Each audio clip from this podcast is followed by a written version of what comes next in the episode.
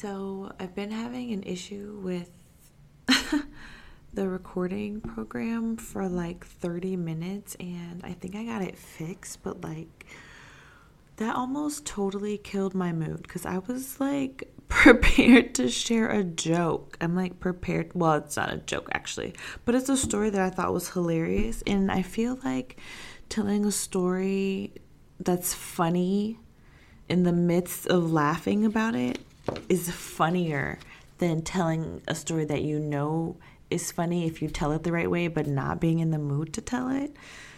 So maybe I'll tell it later. I'm not sure. I'm actually like super peeved by this because I was feeling so great. I was feeling excellent. And that totally killed the vibe I had going.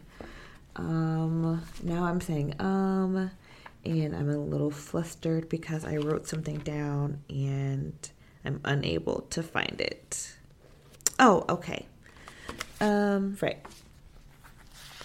So I wanted to read a couple of pieces that I have recorded on um, my SoundCloud because they're weird and part of something that I'm going to be doing.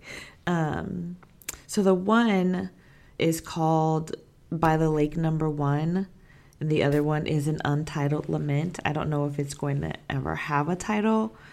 Sometimes titles come to me later. Sometimes they come to me first, and the content or the the substance doesn't come until much much later.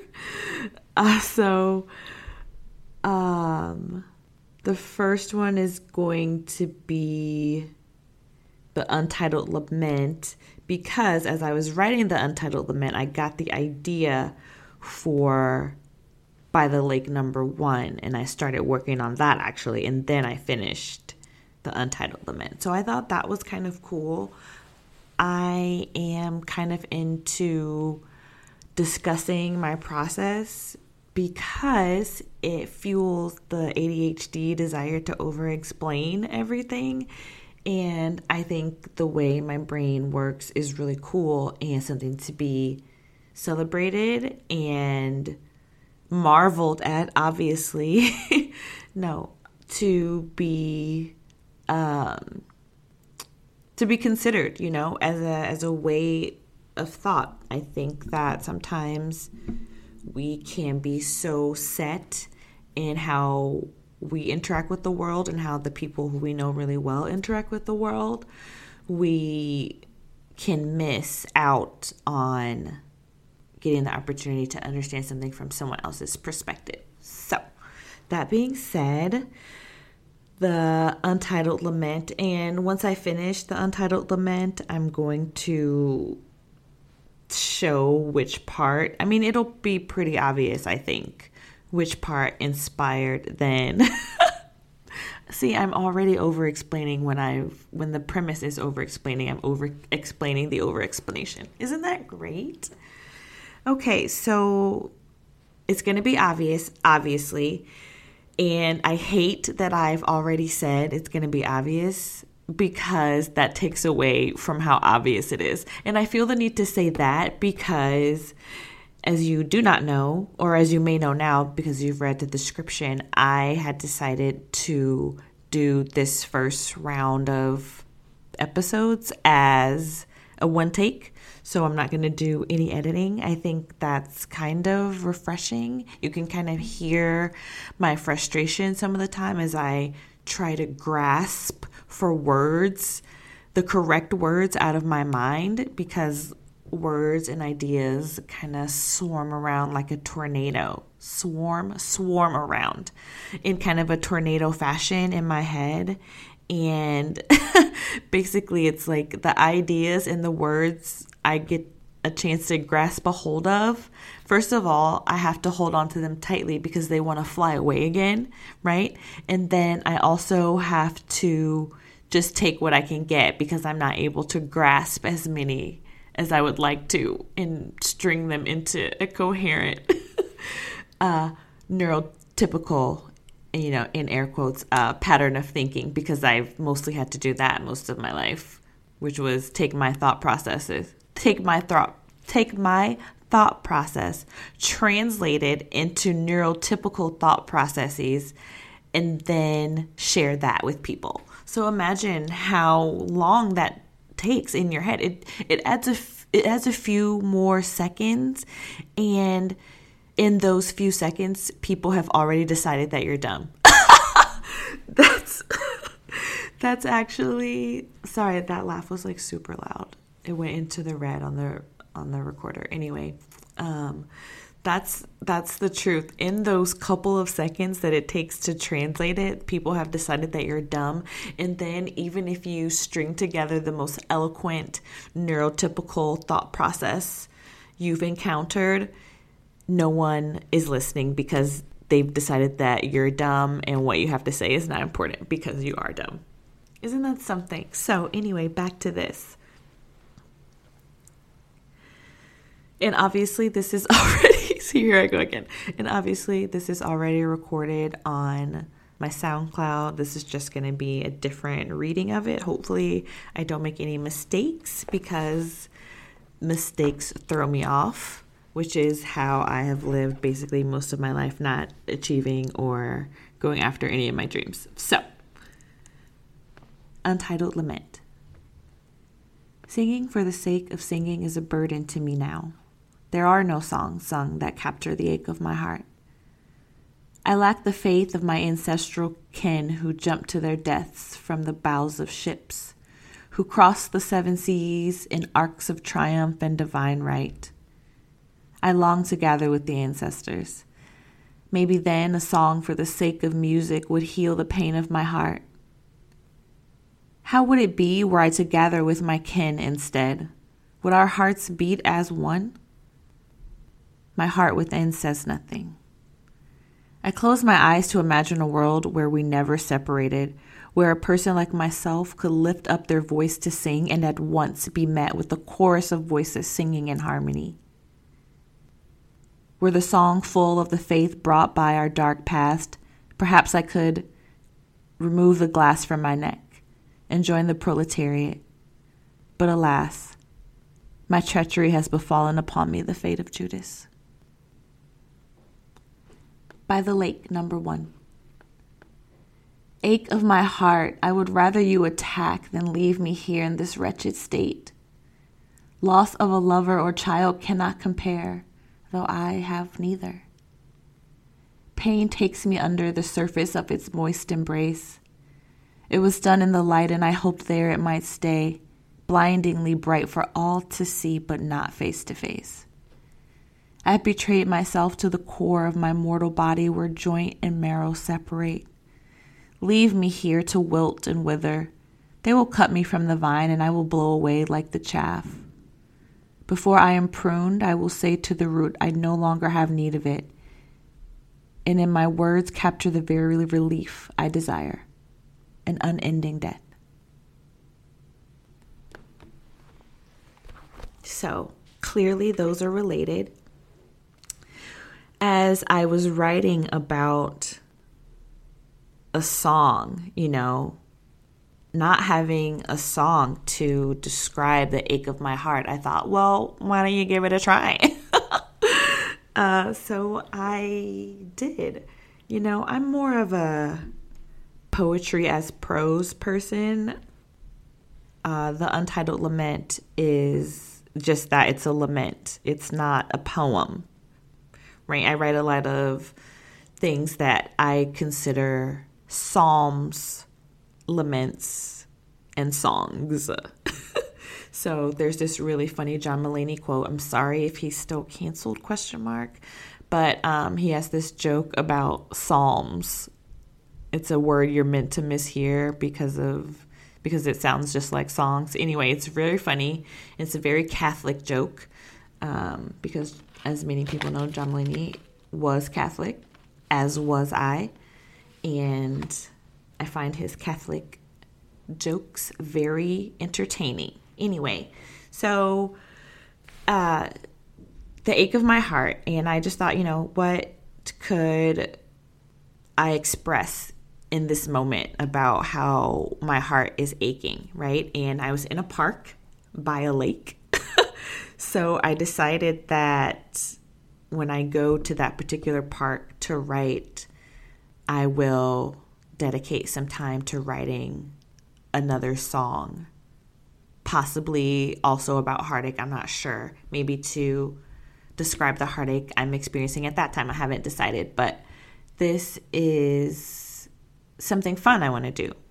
And eventually I want to have a collection of by the lake songs, right? That'd be cool. So it's a challenge that I'm doing for myself. Um, something else about the Untitled Lament that I think is really cool, and I'm actually I'm not gonna be able to look it up because the typing noise is gonna irritate me uh, because my nails are too long right now, and you know ADHD slash hmm, is it also autism? I'm not sure. So it has to do with the way the nails sound against the keyboard at this length versus when they're at my preferred shorter length, and the sound is different and the pressure that I have to put on my finger is different and I can feel it. It's I don't know how to explain that, but it just is what it is. So anyway, I'm at the end or towards the end of the well, the last stanza, I guess as it were, of this untitled lament. It says were the song full of the faith brought by our dark past, perhaps I could remove the glass from my neck and join the proletariat. And that is a reference to an episode of Black Mirror. It's one of the episodes, I think, from the first season where it's the people who are earning merit points by exercising. And the love interest, which so many podcasts can be written about the nuance of everything in anyway, uh, the nuance of everything. So, you know, that's that episode where, you know, they're doing that and the girl, oh, spoiler alert, sorry. Uh, also, I'm a person who enjoys spoilers, so anytime you would like to spoil something for me, please do. I, I, I won't mind. Uh, so the girl, you know, she gets to do, she does the one thing, and that was her escape. And so he also decided well he did he decided to escape in a different way but was then offered an alternative to his escape now for me in my life the question is do i stay who i am and escape in a way that's for the people with the glass to my neck or am i a person who on the flip side am i going to escape into the bourgeoisie, for lack of a better reference in this exact moment in time. Um, and for the sake of time, I don't want to be paused for 30 minutes thinking of the exact right word. Um, so, you know, to escape who I am or to escape and become part of the bourgeoisie, well, to escape who I am, yes, obviously, and be a person who performatively puts the glass to my neck. You know what I mean? So I just think that's an interesting question to ask oneself.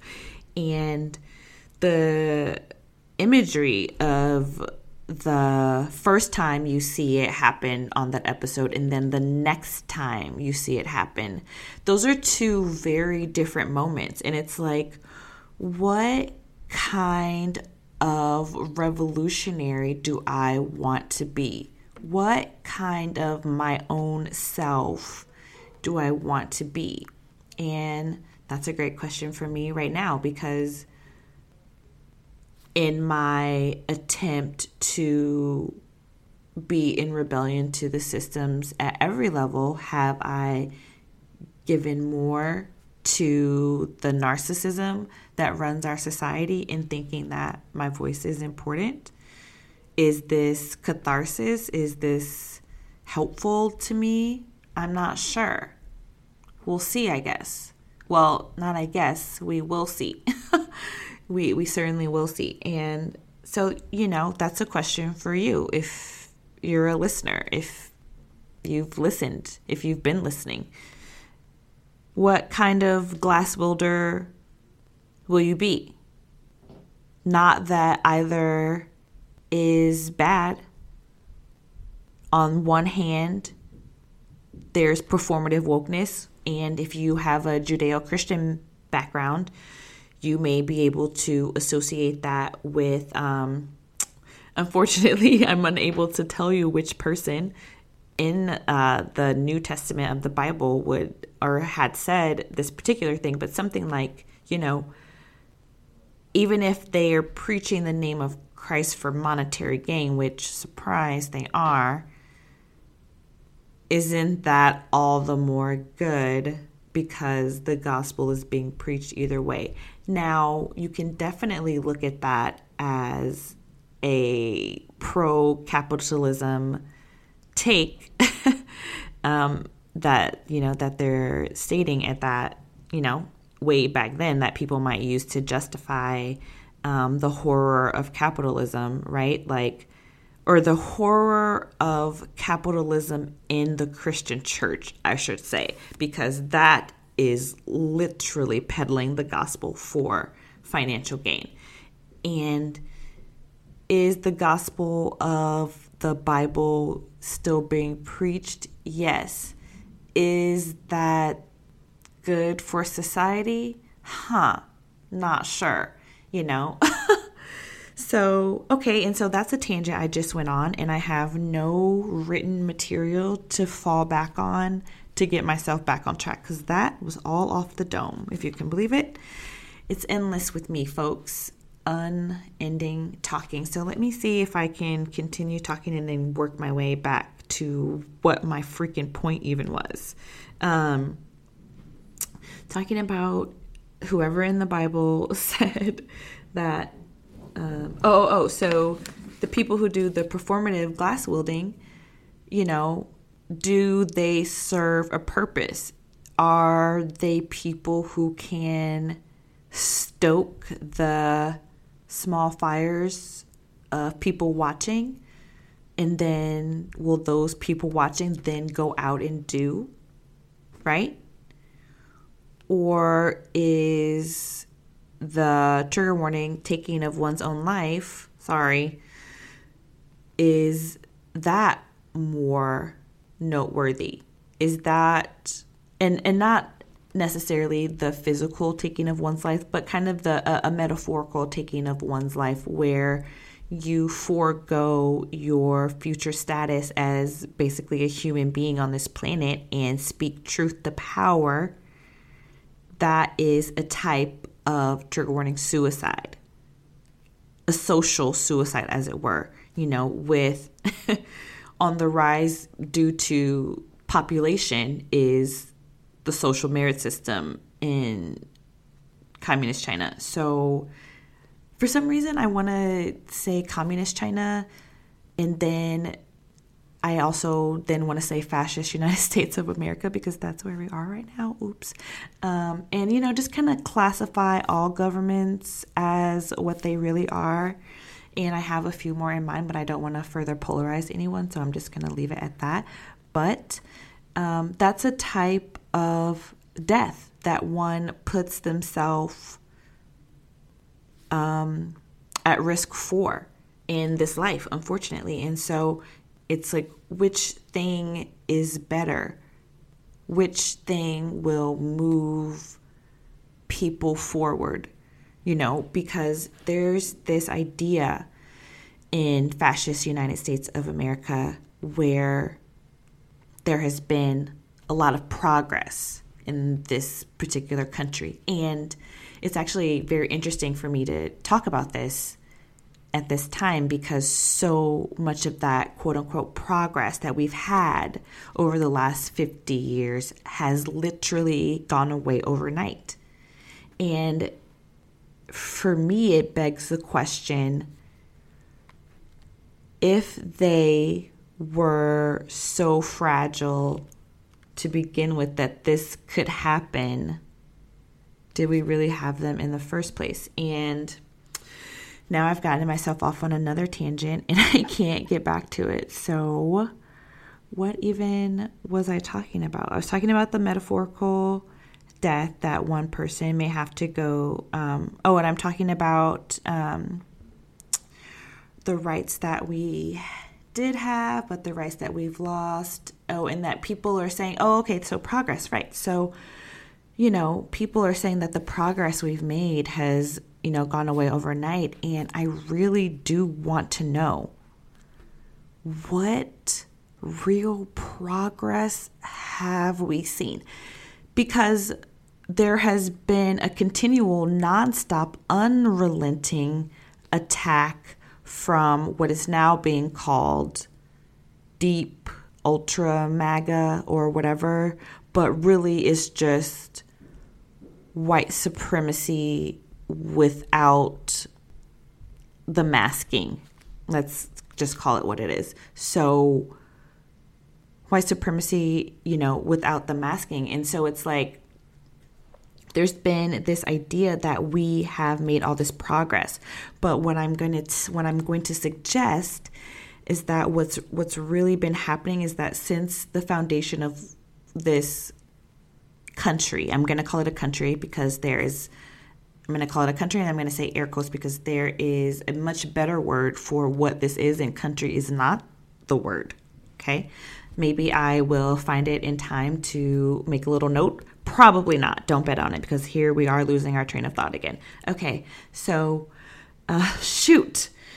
The rights. Okay, so I'm trying to talk, I'm trying to give an analogy. God, and it's so hard to give an analogy for some reason. Okay, here we go.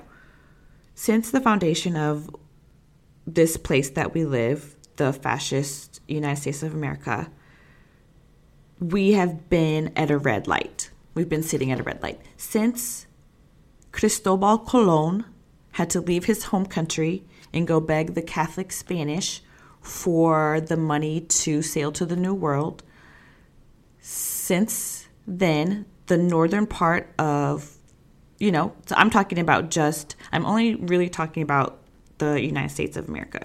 So, because a lot of my education while not limited to just the United States, a lot of that I've been looking at a little more recently, so it's more fresh in my mind. So I'm going to talk about just the United States. So, since people, since those people came to the United States, came to this land, and since it's been in the workings to become the United States of America that it is today, and let's be honest, that's been in the works the whole time, okay? We've been at a red light, a red light, a traffic signal. The progress that's been made is like when you're sitting at the light, you're anticipating it turning green. And so, because of your anticipation, you begin to slowly move forward toward the car in front of you or toward the intersection. The light has not turned green. In fact, the opposing traffic is still going strong and their light isn't even yellow. Okay. Yet you're inching forward to this traffic signal that's telling you you cannot go. You, you cannot go. This this light's red. However, it's not necessarily illegal and it's not necessarily in me the red light's negative interest it's not against my interest to allow you to inch forward toward the signal light right toward the red light toward the intersection however if you get too close out i'm definitely going to make sure that my security which is the police in this analogy stop you before you can cross the red light because that's too far. That's that's illegal. You you can't do that. You can inch all you want, but get out into my intersection, that's a problem. Okay? So that's where we are. That's where we are. I was just reading something today about the 50,000 um, convicts that the United Kingdom sent to the Americas um, in the span of like I think less than 75 years. I can't remember. It Started in the 17th century, so in the 1800s at some point. Obviously, that's redundant, but some people don't know. So I do redundancy for the folks, for the people. And anyway, just you just think about that. 50,000 convicts. This is before they started to send them to Australia because I'm not sure what happened with the American colonies, but they decided we needed a new place to send criminals. Let's send them to Australia. And now you have everything that's gone on in Australia and and what what kind of damage to to the to the United States colonies the the colony the 13 colonies during that period of time when we're just forming states 50, what was the population i'm not sure 50,000 convicts can you imagine can you imagine the United States government today saying, we are going to release 50,000 convicts out into the street? There would be riots. People would have literal pitchforks. People will have literal pitchforks. 50,000 convicted persons. Not 50,000 people who were, you know, good guys in the wrong place at the wrong time 50,000 convicted criminals. 50,000. You know, like when they used to send troubled boys to the military to get their acts together. Anyway, I'm getting upset and my mouth is getting dry, so I'm going to stop here because I've said everything I intended to say. Let me check my very brief notes bloop bloop. Oh, so this is the last one for a little bit. It's been real and cool. I'm gonna take a break of about uh, four days because my original plan was to do four groups. Okay, I don't know why I'm gonna explain it like that. To do a six episode.